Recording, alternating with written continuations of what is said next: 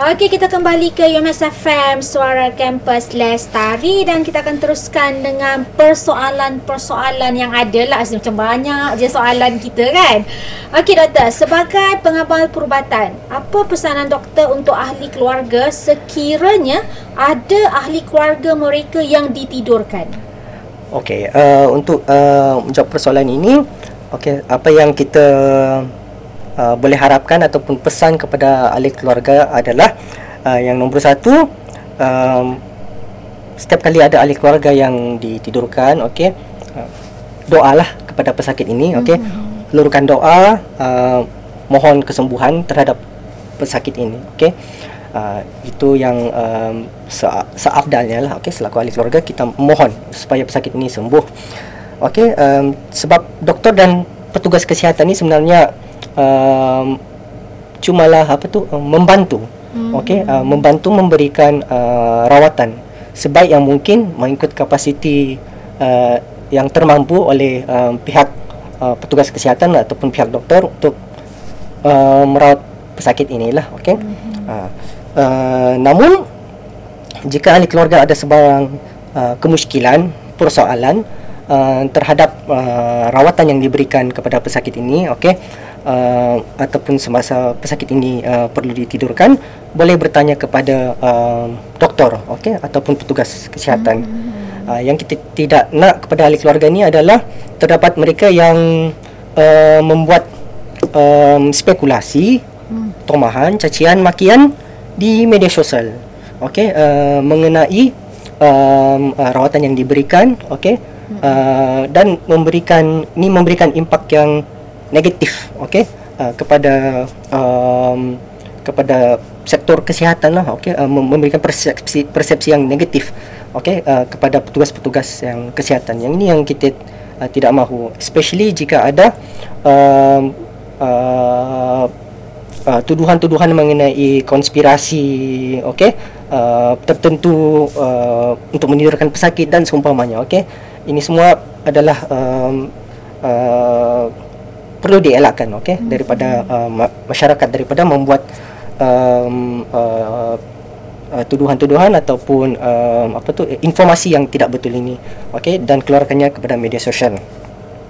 Okey selain daripada itu uh, pesan saya kepada ahli keluarga juga jika ada mereka ada um, ahli keluarga yang uh, ditidurkan ini adalah untuk bersedia okey uh, sebab apa? Sebab uh, pesakit yang um, ditidurkan ini okey selepas dibangunkan daripada tidur dan mungkin perlu uh, di discharge atau keluar daripada hospital ni ahli keluarga lah yang akan uh, membantu untuk uh, menjaga pesakit ini okey.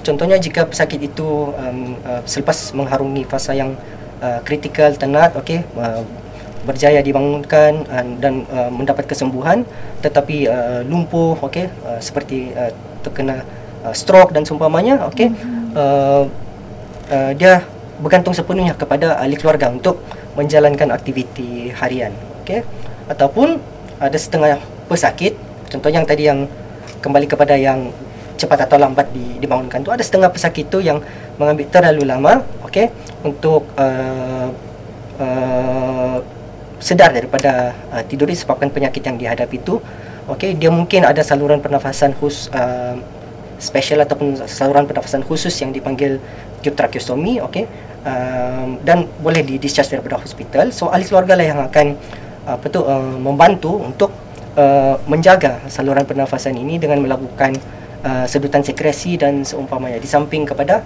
uh, membantu untuk uh, menjalan pesakit ini menjalankan aktiviti seharian dia lah okey mm-hmm. So ahli keluarga in, ini adalah antara um, perkara yang uh, boleh dibuat dan saya pesan kepada um, ahli keluarga lah jika mereka ada um, ahli, um, ahli uh, family members yang uh, kini berada dalam uh, keadaan uh, ditidurkan lah Hmm. Doktor, kita ada pertanyaan dari studio. Uh, dari dalam studio eh, kita pun okay. ada pertanyaan sebab saya tidak kesorangan. Doktor pun boleh nampak ramai ni penuh ni studio. Okey, kenapa selepas bangun daripada ditidurkan berasa haus? Okey, ni um, kemungkinan disebabkan oleh nombor satu. Um, sewaktu uh, pesakit itu ditidurkan, okey, uh, tiup pernafasan akan digunakan. Okey, oh, ya. uh, tiup pernafasan ni dia masuk the again lazimnya masuk daripada mulut ada juga masuk melalui hidung okey? Untuk apa-apa prosedur yang melibatkan uh, mulut tekak dan seumpamanya lah okey? Uh, tapi secara lazimnya daripada mulut. So uh, tiup pernafasan ini dia akan uh, masuk melalui mulut hinggalah pergi ke bahagian yang kerongkong okey? Dan um, penggunaan uh, tiup yang apa tu uh, lama untuk es- especially untuk uh, menjalankan pembedahan yang uh, memerlukan masa yang panjang okey? Ini menyebabkan ketidakselesaan lah pada bahagian yang tekak itu okey dan selepas tiup ini dicabut dan tekak akan merasa sedikit mungkin ada sedikit ketidakselesaan okey so akan rasa sedikit kering. Okey boleh jadi juga um, uh, pesakit yang okey uh, merasa haus ini okey kering tekak mungkin apa tu um, ada sedikit apa tu um, kekurangan dari segi air dalam badan lah okey. Mungkin sebab okey um, um, kehilangan air sewaktu uh, proses pembedahan itu uh, berlangsung lah. So ini adalah antara faktor mungkin mengapa pesakit itu boleh merasa haus ataupun uh, tekak kering so, uh, selepas bangun daripada uh, pembiusan Hmm. Okey, terima kasih Doktor untuk penjelasan tadi. Ada sebarang pertanyaan lagi ke kita dari TikTok maupun Facebook? Okey, nampaknya dah tak ada pertanyaan daripada kita punya pendengar. Terima kasih Dr. Muhammad Azlan untuk penerangan uh, itu tadi. Apa yang kita faham setakat hari ini adalah ditidurkan atau dibius atau induced koma adalah satu keadaan di mana pesakit akan diberi bantuan pernafasan. Okey, dalam bahasa yang sering kita dengar adalah intubasi lah. Okey, tindakan tersebut merupakan usaha paling optimal dalam menyelamatkan nyawa seseorang pesakit. UMSFM berharap dengan penjelasan dari Dr. Azlan itu tadi, sekurang-kurangnya ia telah mencerahkan ketidakjelasan kita selama ini. Saya tinggalkan anda dengan kata-kata hikmah ini, pandangan mata selalu menipu, pandangan akal selalu tersalah, pandangan nafsu selalu melulu dan pandangan hatilah yang hakiki kalau hati itu bersih. Sampai di sini rancangan personality UMSFM. Sekian dari saya, Dr. Intan Ibrahim. Teruskan bersama UMSFM.